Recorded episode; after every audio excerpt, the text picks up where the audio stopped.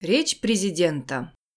Что происходит? Что за шум? По телевизору выступает президент страны, а из отделения для больных афазией доносятся взрывы смеха. А ведь они, помнится, так хотели его послушать.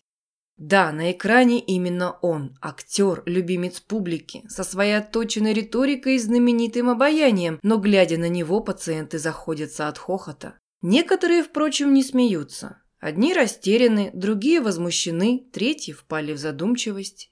Большинство же веселится вовсю. Как всегда, президент произносит зажигательную речь, но Афатиков она почему-то очень смешит.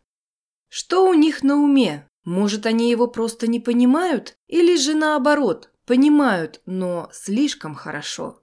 О наших пациентах, страдающих тяжелыми глобальными и рецептивными афазиями, но сохранивших умственные способности, часто говорят, что не понимая слов, они улавливают большую часть сказанного.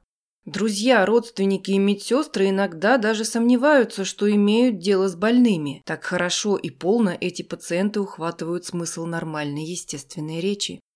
Речь наша, заметим, большей частью нормальная и естественна, и по этой причине выявление афазии у таких пациентов требует от неврологов чудес неестественности. Из разговора и поведения изымаются невербальные индикаторы тембра, интонации и смыслового ударения, а также зрительные подсказки мимики, жестов и манеры держаться. Порой в ходе таких проверок специалист доходит до полного подавления всех внешних признаков своей личности и абсолютной деперсонализации голоса, для чего иногда используются компьютерные синтезаторы речи. Цель подобных усилий – свести речь до уровня чистых слов и грамматических структур, устранить из нее то, что Готлаб Фреге, это немецкий логик, математик и философ, называл тональной окраской и экспрессивным смыслом. Только проверка на понимание искусственной механической речи, сходной с речью компьютеров из научно-фантастических фильмов, позволяет подтвердить диагноз афазии у наиболее чутких к звуковым нюансам пациентов. В чем смысл таких ухищрений? Дело в том, что наша естественная речь состоит не только из слов или, пользуясь терминологией Хьюлингса Джексона, не только из пропозиций. Речь складывается из высказываний, говорящий изъявляет смысл всей полнотой своего бытия. Отсюда следует, что понимание есть нечто большее, нежели просто распознавание лингвистических единиц.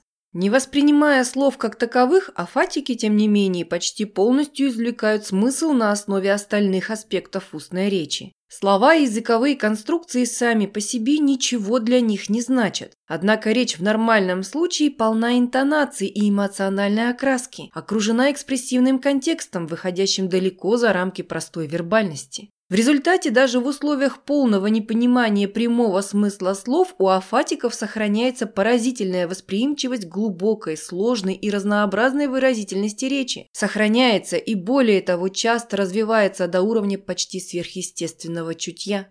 Все, кто тесно связан с афатиками, родные и близкие, друзья, врачи и медсестры, непременно догадываются об этом зачастую в результате неожиданных и смешных происшествий. Вначале кажется, что афазия не приводит ни к каким серьезным изменениям в человеке, но затем начинаешь замечать, что понимание речи у него как бы вывернуто наизнанку. Да, что-то ушло, разрушилось, но взамен возникло новое, обостренное восприятие, позволяющее афатику полностью улавливать смысл любого эмоционально окрашенного высказывания, даже не понимая в нем ни единого слова. Для человека говорящего Homo loquens это почти абсолютная инверсия обычного порядка вещей. Инверсия, а возможно и реверсия, возвращение к чему-то примитивному и атовистическому. Именно поэтому, мне кажется, Хьюлингс Джексон сравнивал афатиков с собаками, и это сравнение могло бы оскорбить обе стороны, хотя его интересовали больше дефекты языковой компетентности, нежели удивительная и почти безошибочная чуткость и тех и других к тону и эмоциональной окраске. Генри Хед, более внимательный в этом отношении, в своем трактате об афазии 1926 год, пишет о тональном чувстве, утверждая, что у афатиков оно всегда сохраняется, а зачастую даже значительно усиливается.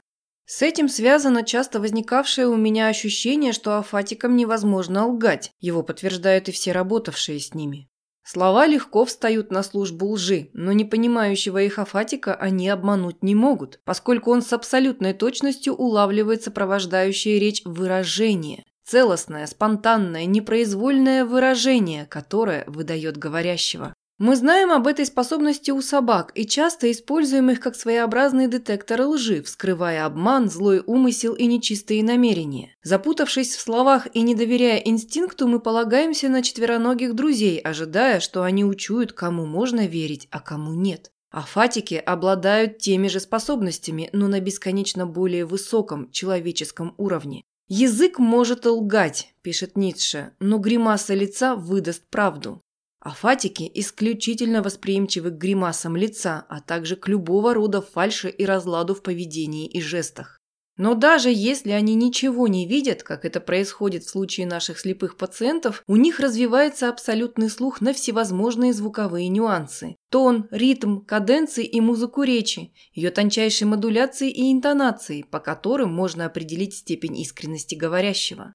Именно на этом основана способность афатиков неязыковым образом чувствовать аутентичность. Пользуясь ею, наши бессловесные, но в высшей степени чуткие пациенты немедленно распознали ложь всех гримас президента, его театральных ужимок и неискренних жестов, а также, и это главное, фальштона и ритма. Не поддавшись обману слов, они мгновенно отреагировали на очевидную для них зияющую гротескную клоунаду их подачи. Это и вызывало такой смех. А фатики особо чувствительны к мимике и тону, им не солжешь. А как обстоят дела с теми, у кого все наоборот, кто потерял ощущение выразительности и интонации, полностью сохранив при этом способность понимать слова?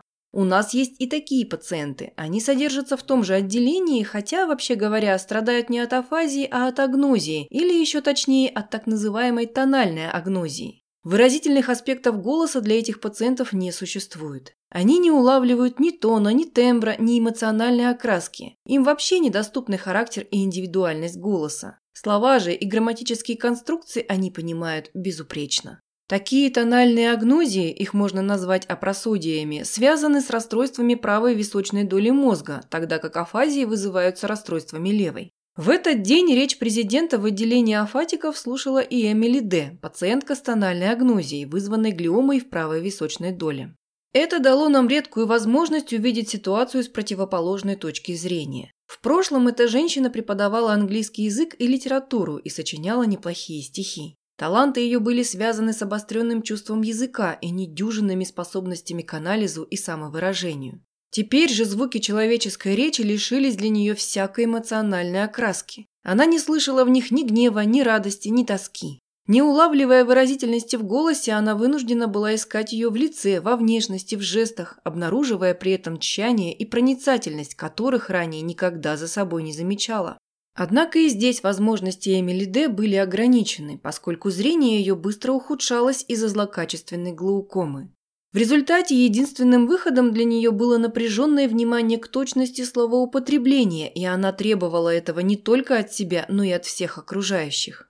Ей становилось все труднее следить за болтовней и сленгом, за иносказательной эмоциональной речью, и она постоянно просила собеседников говорить прозой, правильными словами в правильном порядке. Она открыла для себя, что хорошо построенная проза может в какой-то мере возместить оскудение тонны и чувства, и таким образом ей удалось сохранить и даже усилить выразительность речи в условиях прогрессирующей утраты ее экспрессивных аспектов. Вся полнота смысла теперь передавалась при помощи точного выбора слов и значений. Эмили Д. слушала президента с каменным лицом, с какой-то странной смесью настороженности и обостренной восприимчивости, что составляло разительный контраст с непосредственными реакциями афатиков. Речь не тронула ее. Эмили Д. была теперь равнодушна к звукам человеческого голоса, и вся искренность и фальшь, скрытых за словами чувств и намерений, остались ей чужды. Но помимо эмоциональных реакций, не захватило ли ее содержание речи? Никоим образом. Говорит неубедительно, с привычной точностью объяснила она. Правильной прозы нет, слова употребляет не к месту. Либо он дефективный, либо что-то скрывает.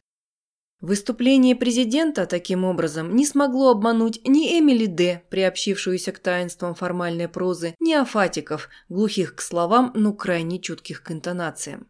Здесь кроется занятный парадокс. Президент легко обвел вокруг пальца нас, нормальных людей, играя, среди прочего, на вечном человеческом соблазне поддаться обману. У нас почти не было шансов устоять. Столь коварен оказался союз фальшивых чувств и лживых слов, что лишь больные серьезными повреждениями мозга, лишь настоящие дефективные смогли избежать западни и разглядеть правду.